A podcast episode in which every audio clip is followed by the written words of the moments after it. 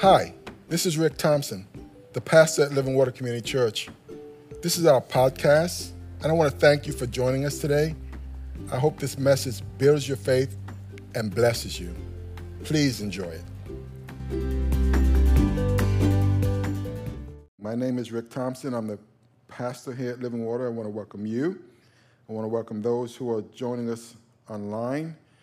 For those who are joining us online, I want to remind you to please like, subscribe to our channel, and share our message so that the gospel can go out to as many people as possible. I looked at that video and I thought, oh my goodness, that's how churches are looking today. And anybody, anybody know what I'm talking about? Come on, somebody. It's like the rapture happened. You know, they're starting to slowly creep back in. But turn to somebody say, don't get left behind. Whatever you do, don't get left behind. And so we're in the beginning of a series that we've entitled Say What? You got to say it that way. I said, I said it. You've got to say it that way. because it's based on the premise that knowing what God has to say is critical. Can I get an amen on that? Especially as we navigate through this life and in these uncertain times. Then also knowing what he isn't saying is equally as important. Is there are people who will misquote the Bible all day long or com- are convinced that there's something in it that really isn't in there. So it's important to know the difference because your salvation could be on the line. Your eternal destiny could be on the line. It's important to know what the Bible is saying and what the Bible isn't saying. We've given a few examples over the last week and the week before, but we're going to hear a little bit more about it. Last week we talked about the fact that the misquote is money is the root of all evil. And we know that not to be true now, right? What's the root of all evil? The Bible says it's the love of money. Somebody was paying attention. It's the love of money. It's the making money an idol. And anything you put above God becomes an idol. If, if there's anything more important or, or you treasure more in your heart, that's a potential idol in your life, and God will speak to that. Doesn't have to be money, it could be anything. It could be things, it could be substances, it could be whatever. Another misquote attributed to the Bible is God helps those who help themselves. I just heard this one yesterday. God helps those who help themselves. How many you know it's quite the opposite? God helps those who can't help themselves. walking around with all that pride. I just help myself. No, no, no. Uh, he opposes the proud and he gives grace to the humble. That's what my Bible says. Amen. And he saves those who can't save themselves. and so, but we'll hear about that one. Another one is unto thine own self be true. Believe it or not, that is that concept is in the Bible. You're just going to be surprised to find out who is saying it. people writing it on their arms and they're tattooing it all over their body. And you'll be surprised the origin of that thought, where that comes from. It's not God. I'm just saying. And so we'll be touching on several topics like these over the next few weeks as we're asking, and we're asking you to make a commitment to kind of be here, and, and if you're online, to tune in. This morning's message is equally as, as a what I call a say what message because the title implies that you've committed the unforgivable sin. And so you kind of fill in the blank. What is it? People always say, well, this is the unforgivable sin. Well, that person has committed the unforgivable sin. I was at a funeral and, and a person um, OD'd, and the guy got up there, an open mic, and he said, you know, this person serving the Lord his whole life, he had a relapse, and now he's in hell. He's committed an unforgivable sin. And so and that was their teaching and I had to go up there and, you know, clean things up, you know. And so let's look at what the Bible has to say about what the unforgivable sin is. Some people think it's murder, some people think it's suicide, some people think it's, you know, adultery. We'll talk about that. Many have heard the term blasphemy of the Holy Spirit, right? We've heard that term before, blasphemy of the Holy Spirit. But you don't know what it is. So we'll cover that today. Some, on the other hand, are quite convinced of what it is. They know what it is in their heart. Some people look to Matthew chapter 5, verse 21 and 22, And they say, Yeah, this speaks to some things. This is what it says it says, You have heard that our ancestors were told, You must not murder. If you commit murder, you are subject to judgment. But I say, if you are even, help me out, somebody, angry with someone, you are subject to judgment. Uh oh. Anybody been angry with anybody? Don't raise your hand. That's all of us. If you call someone an idiot, somebody called someone an idiot on the way in when they. You're laughing because you know it's true. It says you are in danger of being brought before the court. And if you curse someone, you are in danger of what? The fires of hell. That's what the scripture's saying. That's Jesus speaking. So the list seemed to have gotten a little bit broader in terms of what could potentially do us in. Obviously murder, and, but it says not just murder, it's the spirit behind murder, anger, because you've got to be awfully angry with somebody to kill somebody calling names, cursing someone. So it looks like there's a few things that can cause us problems. But the question is are they unforgivable? Are they unforgivable? One lady told me that she was quite convinced the unforgivable sin is adultery. I had them in my office. They came in for counseling. They weren't married, they were engaged, and he had, he had uh, had an affair with a, a previous girlfriend. When she found out, she was convinced that he had committed the unforgivable sin. Now, I didn't have the heart to tell them they're living together, and they shouldn't be, you know, in terms of what sins are. Uh, and the Bible says it's the marriage bed that's undefiled. Amen? Amen? Come on, somebody. Are you in the house? But I said, but adultery I know is not the unforgivable sin. So, well, how do you know that? I said, because the Bible has a story in it where there was a woman who was caught in the very act of adultery. Anybody remember that story? Dragged before Jesus and told that she had committed adultery, recorded in the very act. Moses' law says that someone should be condemned who does this. What do you say? And Jesus, not losing his cool at all, bent down while the crowd picked up stones ready to kill this woman. And he, and he stood back up and he looked and he says, Let him who's without sin cast the first stone. And then he went back down and he started writing in the sand. And the Bible says from, what, from the oldest to the youngest, they, got, they came under conviction because they knew they had sinned. And they dropped their stones and walked away. And there was only the woman and Jesus left. And when Jesus looked up, it was just the two of them. He said, Woman, where are your accusers? Did anyone condemn you? And she said, No, my Lord. And you remember what Jesus said? He said, Neither do I condemn you. Go and sin no more. In other words, he wasn't giving her a pass. He called it sin, but he wasn't going to condemn her for the sin. And how many of you know that there was at least one person there who was without sin that could have thrown the stone? Who was it? Jesus could have thrown the stone. The Bible says he was sinless. But he didn't throw the stone. So I'm telling the, the young lady, I said, I know what he did was bad, but adultery is not the unforgivable sin. Jesus demonstrated that. Some people think it's the practicing of homosexuality.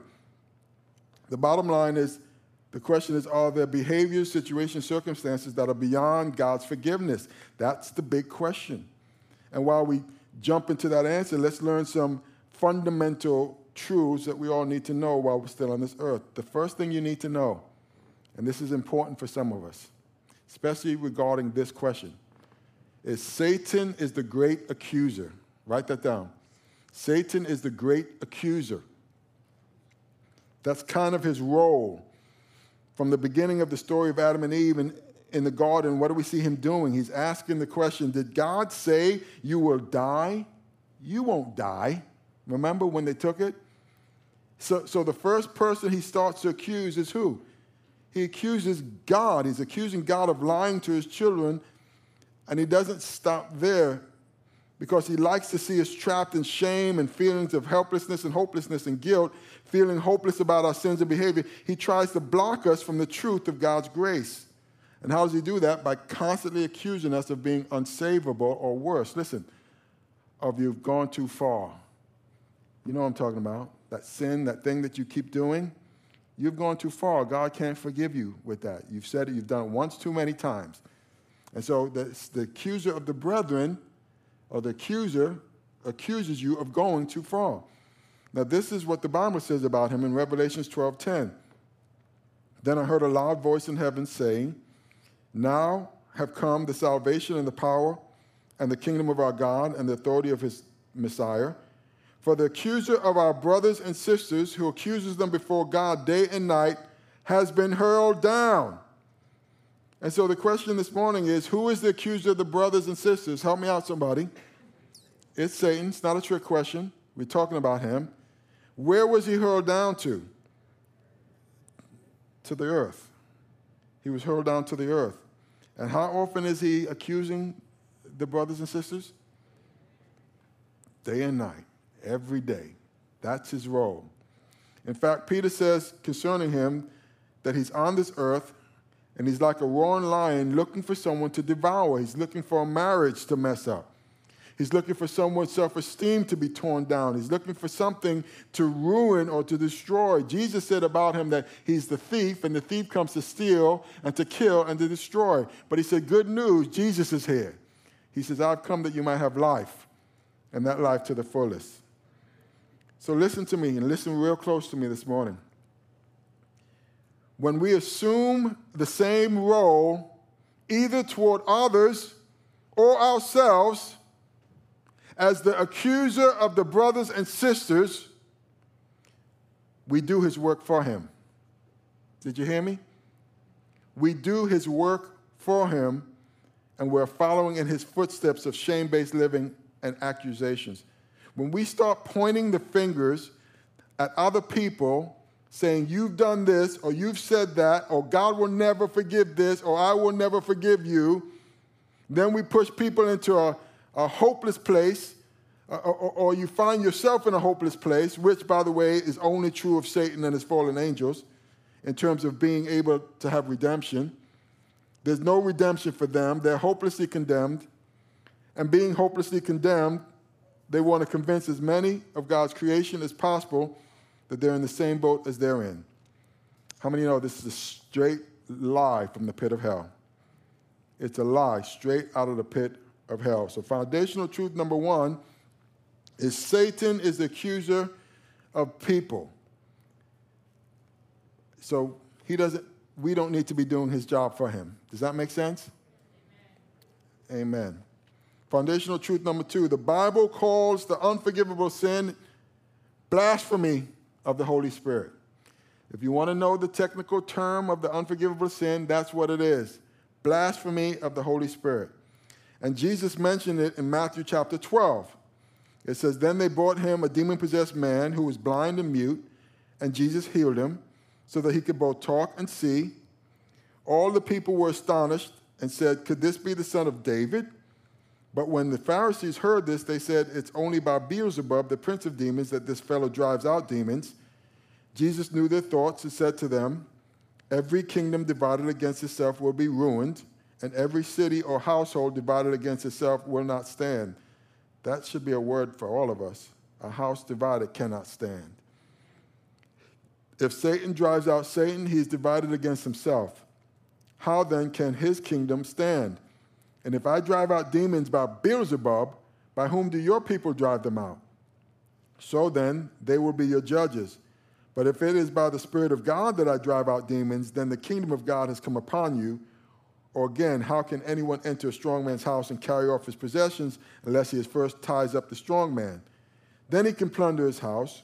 Whoever is not with me is against me, and whoever does not gather with me scatters. And here's the key verse Matthew 12, 31 and 32. And so I tell you, every kind of sin and slander can be forgiven. But blasphemy against the Spirit, what does it say? Will not be forgiven. Anyone who speaks a word against the Son of Man will be forgiven, but anyone who speaks against the Holy Spirit will not be forgiven, either in this age or the age to come. The, the message offers a little bit more light on it. It says, There's nothing done or said that can't be forgiven. But if you deliberately persist, someone say persist. If you deliberately persist in your slanders against God's Spirit, so who's the Holy Spirit? The Holy Spirit is God's Spirit.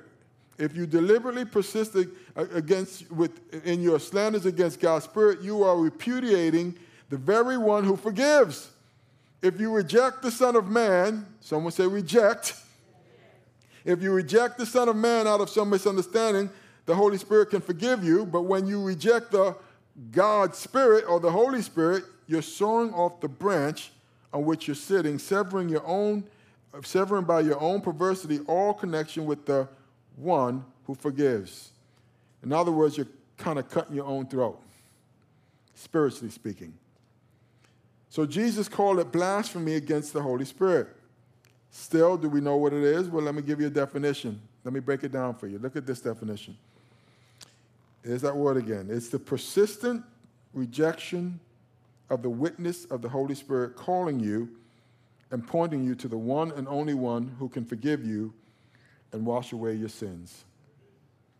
There it is. And you do this to the day you breathe your last on this earth. You're done. That's what the signs and the gifts were all about the healing of the sick, the casting out of devils. Jesus did all this under the power of God's Holy Spirit. And, and God's Spirit was to point us, He did this as signs to point people to the Christ or to the Messiah, to let them know that this isn't an, uh, just another ordinary man that's come on the scene. This is the Messiah. This is Yeshua. This is the one who's come to save you and save me and to give us eternal life. So if we reject the witness of God's Spirit, you reject His grace. And then where do you go from there? And so, what does the Holy Spirit do? Write this down. Foundational truth number three the Holy Spirit will bear witness to Christ. He will bear witness to Christ. And concerning Jesus, this is what the Bible says in John 3 17 and 18. He says, For God did not send his Son into the world to condemn the world, but to save the world through him. Whoever believes in him is not condemned, but whoever does not believe, help me someone, stands condemned already because they have not believed in the name of God's one and only Son. The message says it this way God didn't go through all this trouble of sending his Son merely to point an accusing finger, telling the world how bad it was. He came to help, to put the world right again. Anyone who trusts in him is acquitted. Anyone know what acquitted means, right? Not guilty. Anyone who trusts in him, you are not guilty of your sins. Anyone who refuses to trust in him as long, uh, uh, has long since been under the death sentence without even knowing it. Did you know it's possible to be under a death sentence and not know it? If you refuse to trust in Jesus. That's what he's saying. And why? Because of that person's failure to believe in the one of a kind Son of God when introduced to him. And who's the one that's doing the introducing or bearing witness to, to the Christ? It's the Holy Spirit. The Holy Spirit. If you reject the Holy Spirit, you reject the witness and you reject your only way to be saved through Jesus Christ. That's what it is in a nutshell. Foundational truth number three the Holy Spirit bears witness to Christ. Let me give you, which leads us to number four. And, and this is a powerful one. The one thing a forgiving God finds unforgivable. Are you ready? is to reject the grace offered by the Holy Spirit through his Son. The one thing that a forgiving God finds unforgivable is if you reject the grace offered by, by him through his Son. So the unforgivable sin is not murder or suicide or homicide or homosexuality or adultery or fornication or drunkenness or any type of debauchery, whatever thing you put in there. Those are all sin. They're not good, but they're forgivable. The unforgivable sin is to sustain pride and unbelief in Christ to the day you die against the revelation of the Holy Spirit in your life. And it's not that God won't forgive you or wouldn't forgive you, it's at that point how many know He can't forgive you? Why? Because you made an eternal decision to the day you died and you sealed your fate. You died without the grace, without the forgiveness on you. You've rejected it your entire life. And then you stepped into eternity without the covering of the blood of Jesus. We'll talk about that. Listen to what the scripture says in John 3:19. It says, This is the verdict. Light has come into the world, but people love darkness instead of light because their deeds were evil. Everyone who does evil hates the light and will not come into the light for fear that their deeds will be exposed. But whoever lives by the truth comes into the light, so that it may be seen plainly that what they have done has been done in the sight of God. God is calling us all to come into the light. Does that make sense? Now, does that mean that there isn't any judgment on sin? Absolutely not. I just spoke to that. If you reject God's grace, you reject the good news of the gospel, which means that your sins are paid for through, the son, through Jesus, you will pay for your own sins. To me, it's a no brainer. I'll either pay for my sins or Jesus pays for my sins. I chose Jesus paying for my sins. Does that make sense? 1 Corinthians 6 9 says, Don't you realize that those who do wrong will not inherit the kingdom of God? Don't fool yourselves. Those who indulge in sexual sin, or worship of idols, or commit adultery, or male prostitutes, or practice or practice homosexuality, or, or are thieves, or greedy people, or drunkards, or abusive, or cheap people, none of these will inherit the kingdom of God. But here is the key it says, Some of you were once like that, but you were cleansed, you were made holy, you were made right with God by calling on the name of the Lord Jesus Christ by the Spirit of our God. Someone say Jesus. Jesus. Someone say Jesus. Jesus. Hallelujah. Hallelujah. It says you were, you were cleansed, you were made holy, you were made right with God by calling on the name of our Lord Jesus by the Spirit of God. It's only by His Spirit. Can you can then the revelation be so that you can be saved? He's the one that shows us that Jesus is the Christ, the Messiah. So when we call on Him in repentance, listen to me, He washes us and makes us brand new creations in Christ. Which brings us to foundational truth number five. Through the blood of Christ, God turns his enemies into friends and family. Can I get an amen on that one? Amen, amen on that. What can wash away our sins? Nothing but the blood of Jesus. Nothing but the blood of Jesus. And he loves to, to make uh, uh, enemies into friends and family. It's, it's not who we were. We were all something. We were all some kind of sinners. Fill in the blanks. We were all doing some kind of foolishness, fornicators and drunks and adulterers.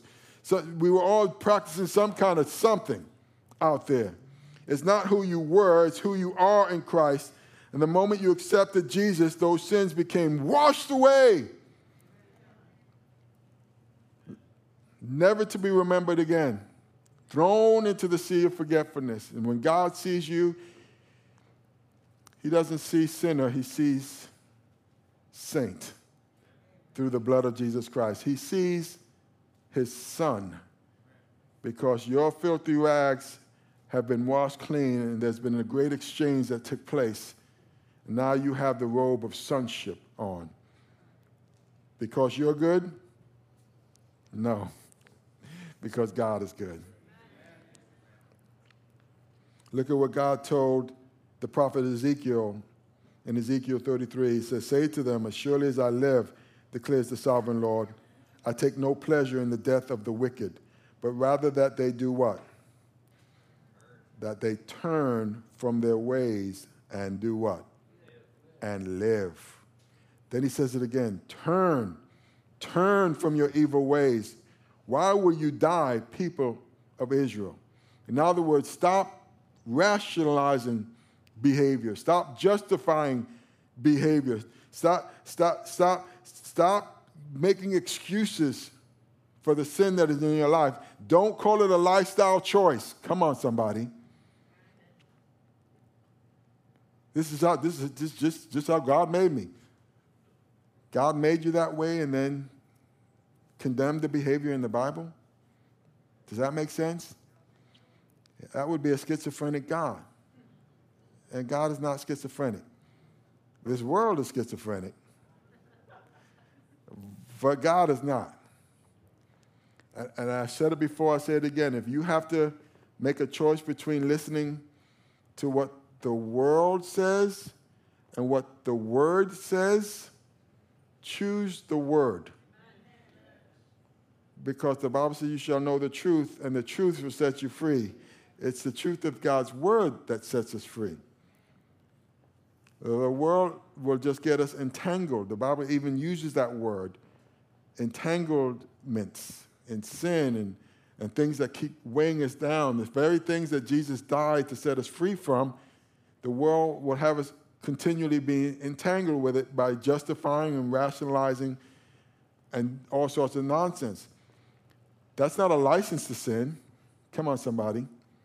Just because the blood washes us completely clean, that's not a license to sin. Your heart should be that Jesus died to set me free from these things, so I'm not going to continue to live in these things. Come on, somebody. If you were a womanizer, it should be you were a womanizer. Mm-mm. Come on. If you were a thief, it should be you were a thief. Okay? But you were washed and you were cleansed. if you were an adulterer, it, it, it, should be a thing of your past, part of your testimony. But God has set you free and He set you on a new path. Old things have passed away, and behold, all things have become new. I'm talking to somebody out there. We already heard about the Apostle Paul's qualifications in 1 Timothy chapter 1. He says, This is a trustworthy saying, and everyone should accept it. Christ Jesus came into the world to save sinners, and I am the worst of them all. But God had mercy on me, so that Christ Jesus could use me as a prime example of his great patience with even the worst sinners. Then others will realize that they too can believe in him and receive eternal life. I love Paul that Paul uses himself an example. We call him the Apostle Paul. The fact that we are even saved today, we, are, we accredit to the, the Apostle Paul preaching to the Gentiles. You're part of his legacy, so am I. But he wasn't always a saint. All right? He, and, he, and he described himself as the worst of sinners. And the Apostle Paul was forever grateful that God did not give him what he deserved because he repented. God gave him what he needed, and that was grace. Someone say grace. grace. Thank you, Jesus. And Jesus will do the same thing for every single one of us. And he said as much. I love this in Matthew chapter 9. He says, When the Pharisees saw this, they asked the disciples, Why does your teacher, Jesus, when he was hanging out on this earth, eat with tax collectors and sinners? the worst of the worst. If you want to know where Jesus was hanging out, he was, he was hanging out on Sunset Strip. He, was hanging out in Las Vegas. Come on, somebody. That's where he would be today. He was hanging out with the worst of the worst. And they were asking him, why does your, why does he, he says, why does he sit down and eat with tax collectors and sinners? And on hearing this, Jesus answered them. He says, It's not the healthy who need a doctor, but the sick. Come on, somebody. And the doctor's in the house. I, I love that. He didn't show up just to blow up or to, you know, he, he showed up to make a difference in people's lives. It's not those who are healthy. Why should I go to, to why should I go to the gym? I'm going to the hospital. That's where the sick people are. Come on, somebody. I'm going to those who are down and out and downtrodden and demon possessed. I'm going to, to those who are bound up and need a Savior in their lives. I'm, the doctor is in the house. He said, But go and learn what this means. I desire mercy and not sacrifice. For I have not come to call the righteous, but I've come to call sinners. And, folks, in case you didn't know who the sinners were, Romans 3:23. For everyone has sinned. We all fall short of God's glorious standards. See, some of you were sitting here and listening to my voice saying, He's talking to someone else, he ain't talking to me. Like, I ain't that bad. No, you worse than you think you are. You worse than you think you are. You've got enough sin in your life to send you to hell. Did you hear what I said? Can I just tell you the truth? I had enough sin in my life to send me to hell.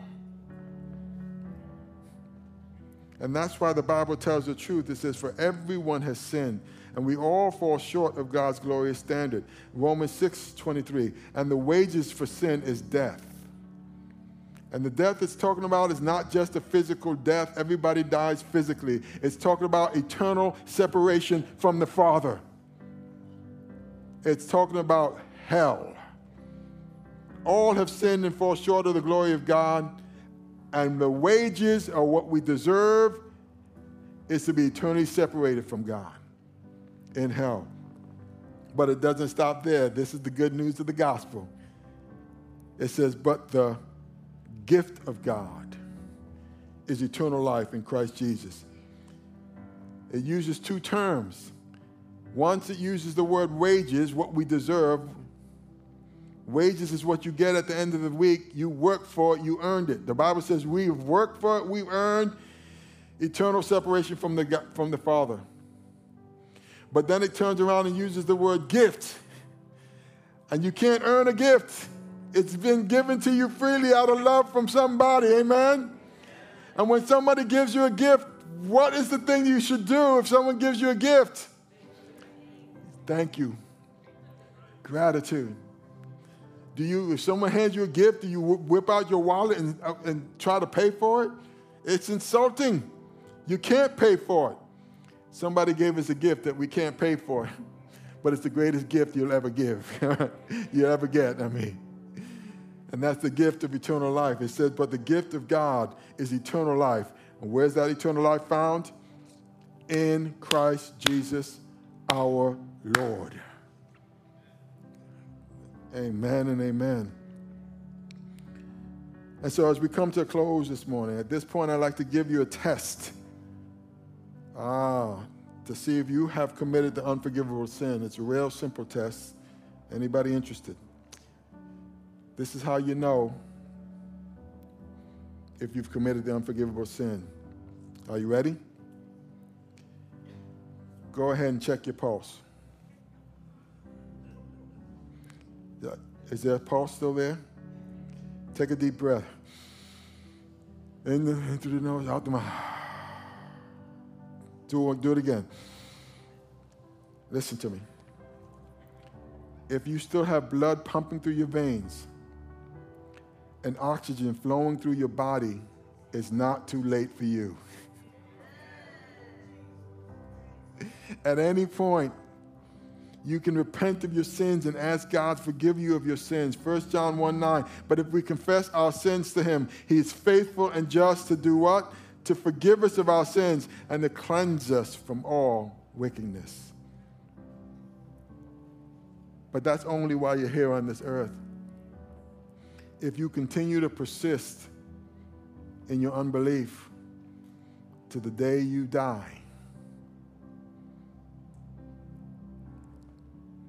Well, that's what a forgiving God finds totally unforgivable. For Him to give you all these chances to get right with Him, and you've managed to go through this entire life rejecting the witness of the Holy Spirit. Blasphemy in your life. And so if you're here today under the sound of my voice, if, if you've wronged anyone else in your life, ask for forgiveness. Matthew 5 23. So if you are presenting a sacrifice at the altar in the temple and you suddenly remember that someone has something against you, leave your sacrifice there at the altar. Go and be reconciled to that person. Then come and offer your sacrifice to God. Pastor Rick, I've asked for forgiveness but they won't forgive me. Just do your part. James 5:16 confess your sins to each other and pray for each other so that you may be healed. The earnest prayer of a righteous person has great power and produces wonderful results. If you're here today or listening to me online and you're feeling guilty or ashamed about something you've done, you need only to ask God to forgive you. And He'll forgive you. You need to go ask the other person to forgive you if you've done it to someone else. And then you need to take that very important step. You need to forgive yourself. Why should you hold on to something that God is not holding on to any longer? Amen? Be washed, be cleansed, put it behind you. And most of all, don't be a tool of the devil in someone else's life by constantly pointing the finger and shame basing them into a position. Well, well, that's what the enemy does. He's the accuser of the brethren who accuses them day and night. If you're going to point people, point them to Jesus and the forgiveness that he offers through his son. Amen? Point them to God and forgiveness he offers through his son. That's what I meant to say. Bear with each other and forgive one another. And if you have any grievance against someone, Colossians 3:13, forgive as the Lord has forgiven you. Have you committed the unpardonable sin? Only if you reject Christ to the day you die and the witness of the Holy Spirit. Again, that's what a forgiving God considers totally unforgivable. But as long as you're still here, you still have a chance to repent and trust God for your salvation. And I started this video with a left behind video. Listen, don't get left behind. Don't allow yourself to walk into eternity without the grace that God has offered through his son, Jesus Christ. If you've not yet accepted Jesus as your Savior and your Lord, it'll be my privilege and my honor to lead you in a prayer of commitment to him. So everyone bow our heads and close our eyes. And if that's your desire, Pastor Rick, I want Jesus in my life. Just slip up your hands. I want to recommit my life to Jesus. I see your hands. I see hands going up. Anyone else? I want Jesus in my life. I don't have to see your hand on, online. God sees your hand. Come into my life, Lord. Right now, say, Heavenly Father, come into my life. I thank you for the grace that you poured on me through your Son, Jesus Christ. I thank you, Lord, that I'm taking the opportunity to repent of my sins right now. I ask you to come into my life, to come into my heart. Fill me with your spirit, with your power and with your love. I forgive. I ask your forgiveness. Help me to forgive others, and I forgive myself. In Jesus' name I pray. And we all said, Amen.